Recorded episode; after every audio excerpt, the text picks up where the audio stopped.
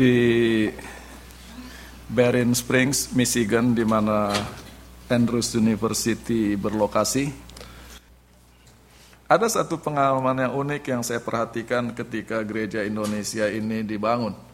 Pendeta yang menjadi orang yang mengorganisir gereja ini sekolah di seminari di Andrews.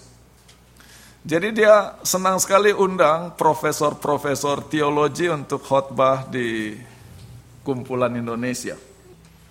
Apa yang terjadi? Anggota mengomel. Kami harap mendengar profesor teologi khotbah, hati kami akan terbakar, kami akan lebih dekat kepada Tuhan. Tapi mereka bicara suara datar, kita nggak ngerti mereka ngomong apa katanya. Jadi lebih bagus panggil pendeta kamu dari di New Hampshire. Lebih bagus dia khotbah dari profesor-profesor ini. Ada satu ketidakadilan uh, terhadap para profesor teologi. Kalau profesor matematik bicara, kita bingung, kita kagum sama mereka. Kalau profesor ekonomi bicara, kita bingung, kita kagum sama mereka. Tapi kalau profesor teologi bicara, kita bingung, kita marah sama mereka. Karena kita rasa belajar sekolah sahabat, jadi apa bedanya ilmu kita dari mereka? Tidak adil. Dan bukan cuma sama teologi profesor, sama Tuhan pun kita suka tidak adil.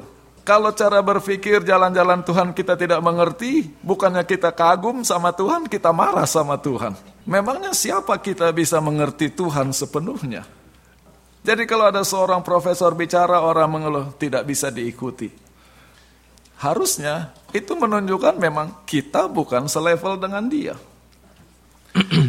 Bagi banyak orang Kristen, pengalaman berjalan bersama Tuhan hanya menggunakan paradigma Mazmur 23.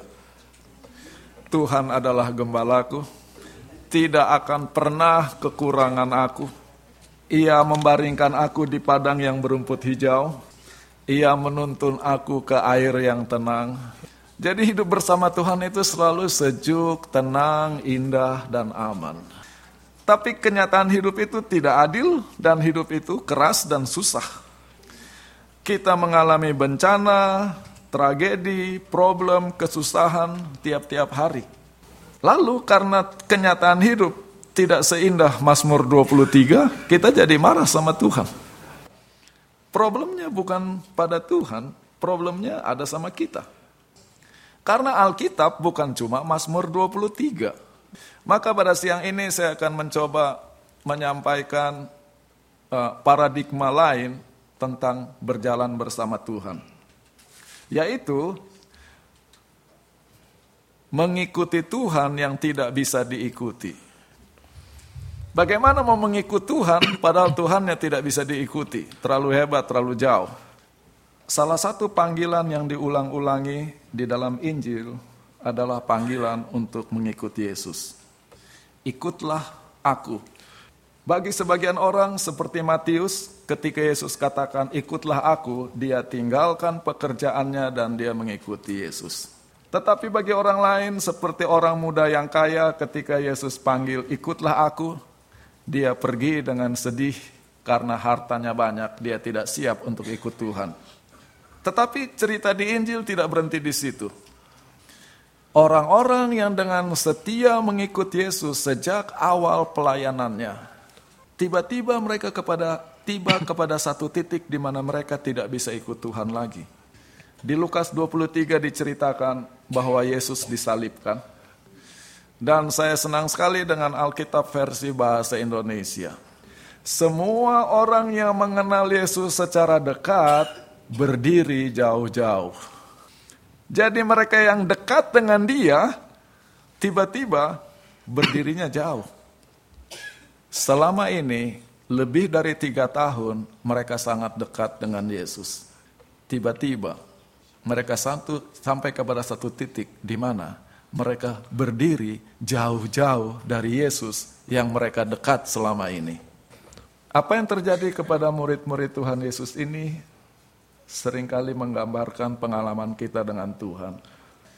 Bahwa ada saatnya rasanya tidak mungkin untuk ikut terus Tuhan. Karena Tuhannya tidak bisa diikuti lagi. Ada satu titik di mana kita merasa menyerah cukup sampai di sini mengikut Tuhan. Tuhan tidak bisa saya ikuti. Untuk bisa mengerti situasi ini, ada satu pertanyaan penting yang perlu kita tanyakan. Seringkali kita mencampur baurkan dua hal yang berbeda sebagai satu hal yang sama. Yang pertama, konsep bahwa mengikut Tuhan itu sukar. Sementara ada sisi lain dalam hidup bahwa hidup itu sukar. Ada saatnya kita merasa bahwa tidak mungkin mengikut Tuhan. Pada saat yang sama kita lupa bahwa kita hidup di dunia yang tidak bisa kita ikuti. Jadi apa yang terjadi? Sisi kanan dalam uh, bagan ini dalam hidup bahwa hidup susah, kita tidak bisa mengikuti kenyataan hidup, kita limpahkan kepada Tuhan seolah-olah Tuhan yang bikin hidup saya susah dan saya tidak bisa ikut Tuhan. Padahal urusannya bukan urusan Tuhan. Hidup yang susah, kenyataan hidup yang susah, bukan Tuhan yang susah. Untuk bisa mengerti hal ini lebih baik, kita perlu mundur ke belakang ke cerita penciptaan. Pada mula pertama, Allah menciptakan langit dan bumi. Bumi belum berbentuk dan kosong. Gelap gulita menutupi samudra raya. Roh Allah melayang-layang di atas permukaan air. Berfirmanlah Tuhan. Ketika Tuhan bicara, segala sesuatu berubah melalui firman-Nya Tuhan merubah bumi yang tidak bisa dihuni menjadi bumi yang bisa dihuni. Dia merubah dunia yang tidak mungkin kita hidup di dalamnya menjadi dunia yang kita bisa hidup di dalamnya. Itulah kenyataan penciptaan. Dulunya dunia ini tidak layak huni. Tetapi oleh campur tangan Tuhan, dunia ini jadi tempat yang ramah bisa kita hidup di dalamnya. Tapi ceritanya tidak berhenti di sini. Dosa masuk. Dan sebagai akibat dosa dikatakan, dengan bersusah payah engkau akan mencari makanmu sepanjang umur hidupmu. Lalu dikatakan, semak duri dan rumput duri yang akan tumbuh bagimu Sementara harusnya kebalikannya, kamu akan makan tumbuh-tumbuhan. Dengan berpeluh engkau akan mencari makananmu. Sudah mengerti apa arti ayat ini? Ya, ayat ini mengatakan sebagai manusia kita perlu makan sayur, buah, dan biji-bijian. Jadi itu yang kita tanam, sayuran, buah-buahan, biji-bijian. Tetapi tanah ke mana kita tanam sayur, yang keluar duri dan rumput duri. Kita tanam biji-bijian, yang keluar duri dan rumput duri. Kita tanam buah-buahan, yang keluar buah-buah yang pahit dan asam. Ini menunjukkan sebagai akibat dosa, dunia ini sudah tidak bisa kita tebak apa yang mau kita dapat.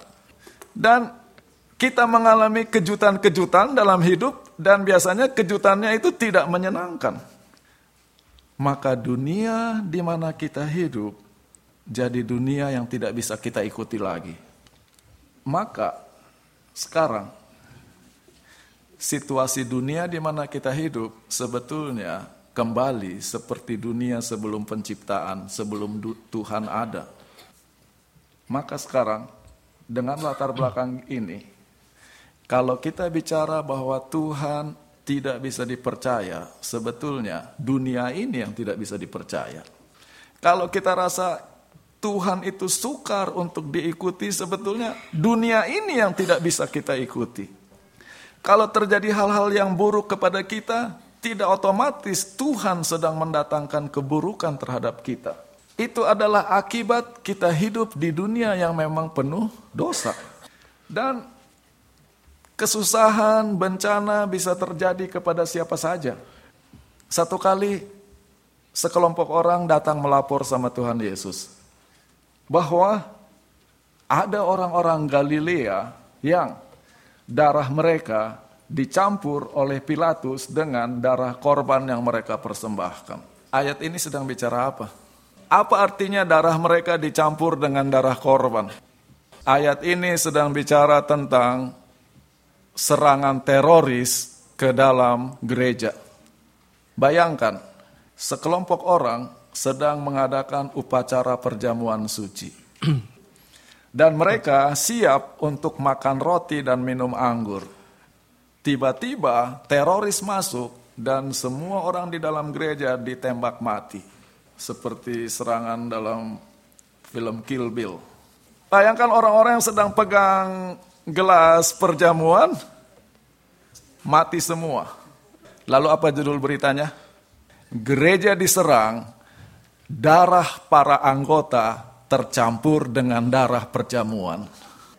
Itu yang dimaksud. Orang-orang ini sedang berbakti mempersembahkan korban. Tiba-tiba pasukan Roma datang membunuh mereka semua. Darah mereka tercampur dengan darah korban yang mereka mau persembahkan kepada Tuhan. Lalu Yesus bilang, apakah orang-orang yang berbakti diserang teroris ini karena mereka orang jahat? I tell you, no, kata Yesus. Yesus sendiri tidak bisa mencegah teroris menyerang mereka. Dan ayat berikutnya katakan, ada 18 orang sedang berdiri-berdiri ngobrol-ngobrol, tiba-tiba menara roboh, ketimpa mati konyol. Lalu Yesus katakan, apakah 18 orang ini mati konyol karena mereka orang jahat? I tell you, no. Artinya, bencana kesusahan hidup bisa terjadi kepada siapa saja karena kita hidup di dunia yang tidak bisa ditebak lagi arahnya. Jadi, kesusahan hidup tidak selalu otomatis bahwa Tuhan sedang bikin susah kita. Kembali kepada cerita di buku Kejadian. Semak duri dan rumput duri akan tumbuh bagimu sementara engkau mau makan sayur. Kalau tanah di mana kita bisa hidup saja tidak bisa diharapkan, apalagi laut di tempat memang kita tidak bisa hidup.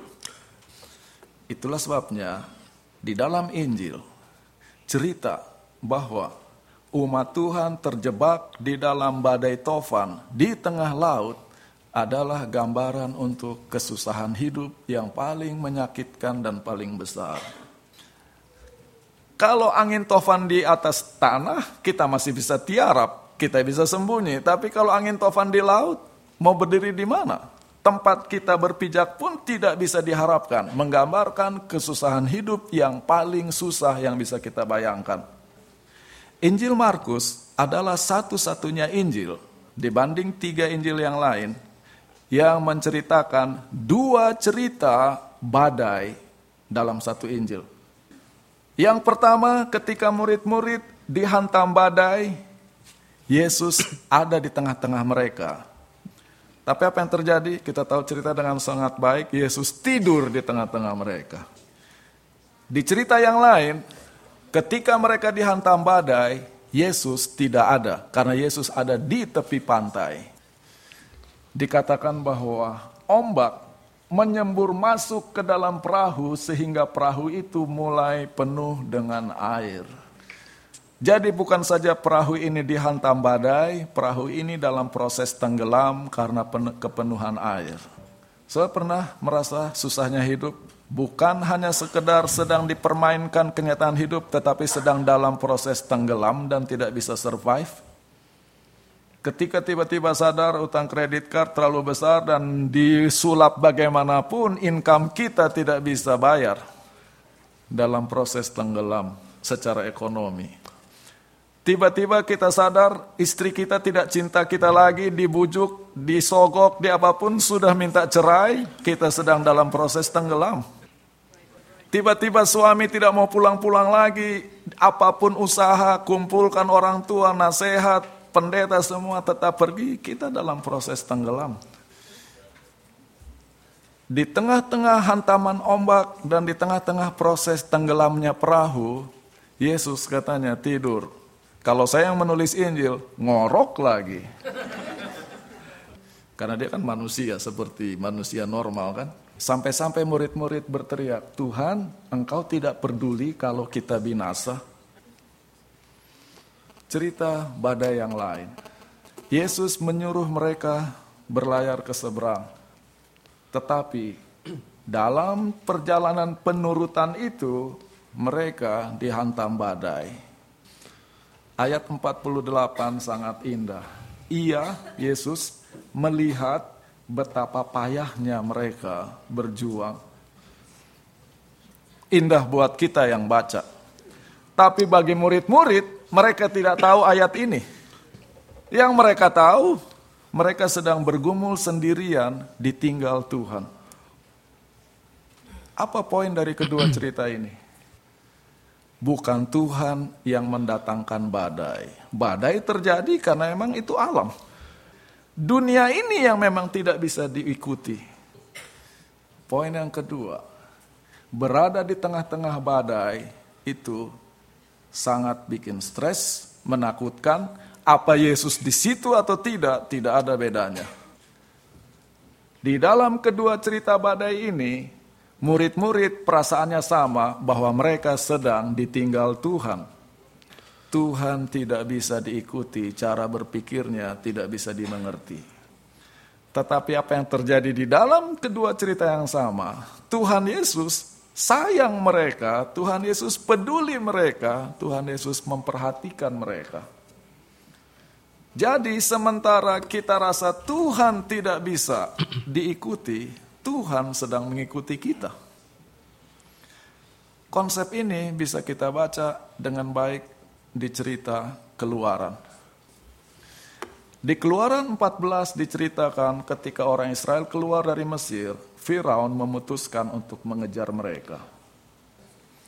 Dan yang keluar dari Mesir ini ibu-ibu, oma-oma, anak-anak, bersama bapak-bapak, belum bawa kambing, bebek, perjalanan yang sangat lambat. Jadi kalau yang gagah-gagah, yang muda mau cepat, Ingat, mamanya masih ketinggalan di belakang, mereka berhenti lagi. Dan mereka lihat betapa cepatnya pasukan Firaun mengejar mereka. Sangat ketakutanlah orang Israel. Dan mereka berteriak-teriak kepada Tuhan. Ada gunanya? Tidak ada. Pasukan Firaun makin lama makin dekat. Mereka berharap Tiba-tiba ada kuasa gaib, mereka bisa hilang dari pemandangan, mereka kelihatan terus. Mereka berharap tiba-tiba api menyambar pasukan Mesir, mati semua. Tidak terjadi, mereka makin dekat. Maka satu-satunya mereka bisa bikin hanya teriak-teriak, frustrasi. Lalu terjadi sesuatu. Malaikat Allah yang tadinya berjalan di depan mereka, pindah jadi jalan di belakang mereka. Tiang awan yang tadinya bergerak di depan mereka pindah jadi berdiri di belakang mereka. Tuhan tidak menyelamatkan mereka dari problem. Tuhan menyertai mereka di dalam problem. Demikianlah tiang awan itu katanya berdiri di antara orang Mesir dan orang Israel sepanjang malam karena ini orang jalannya pelan sekali. Sepanjang malam tiang awan itu menjadi penyelamat mereka. Orang Israel disuruh jalan maju. Mereka disuruh ikut Tuhan, maju ikut Tuhan. Tetapi Tuhan yang mereka ikuti tidak kelihatan. Kenapa? Karena Tuhan ada di belakang. Jadi mereka mau ikut Tuhan, mana Tuhan, mana Tuhan, Tuhan tidak kelihatan. Maju, tidak kelihatan. Sementara mereka mengeluh bahwa Tuhan tidak bisa diikuti, Tuhan sedang mengikuti mereka dari belakang. Tuhan ada di belakang melindungi dan memelihara mereka. Tetapi di depan kelihatannya gelap, tidak ada yang bisa diharapkan. Jalan hidup itu begitu. Seringkali kita berharap kepada Tuhan, Tuhan tidak bisa diharapkan, Tuhan tidak kelihatan. Bukan karena Tuhan tidak ada, karena dia ada di belakang kita. Panggilan kepada kita hanya maju terus, jangan menyerah. Dunia yang tidak bisa dihuni, berubah menjadi bisa dihuni oleh karena firman Tuhan. modal kita cuma satu. Percaya firman Tuhan, percaya janji Tuhan, walaupun dia tidak kelihatan dan tidak bisa diikuti. Kembali ke cerita di Lukas 23. Kenapa orang-orang yang mengikuti Yesus selama tiga tahun lebih tiba-tiba tidak bisa ikut Yesus? Karena Yesus sedang dalam proses menjadi juru selamat mereka, mati sebagai penebus mereka. Jadi Yesus yang tidak bisa diikuti karena Yesus sedang menebus dan menyelamatkan mereka. Seringkali kita rasa tidak bisa mengikuti Tuhan bukan karena Tuhan sedang meninggalkan kita, tapi justru karena Dia sedang dalam proses menyelamatkan kita. Apa yang saya ceritakan siang ini hanya merupakan kerangka teologis. Saya har harus akui kenyataan hidup itu jauh lebih rumit, jauh lebih menyakitkan, jauh lebih melelahkan dari cerita di Injil. Enak rasanya cerita tentang badai sementara ada di ruangan yang hangat, pakai heater, duduk manis, baju rapi. Tapi coba kita ada di tengah-tengah badai itu.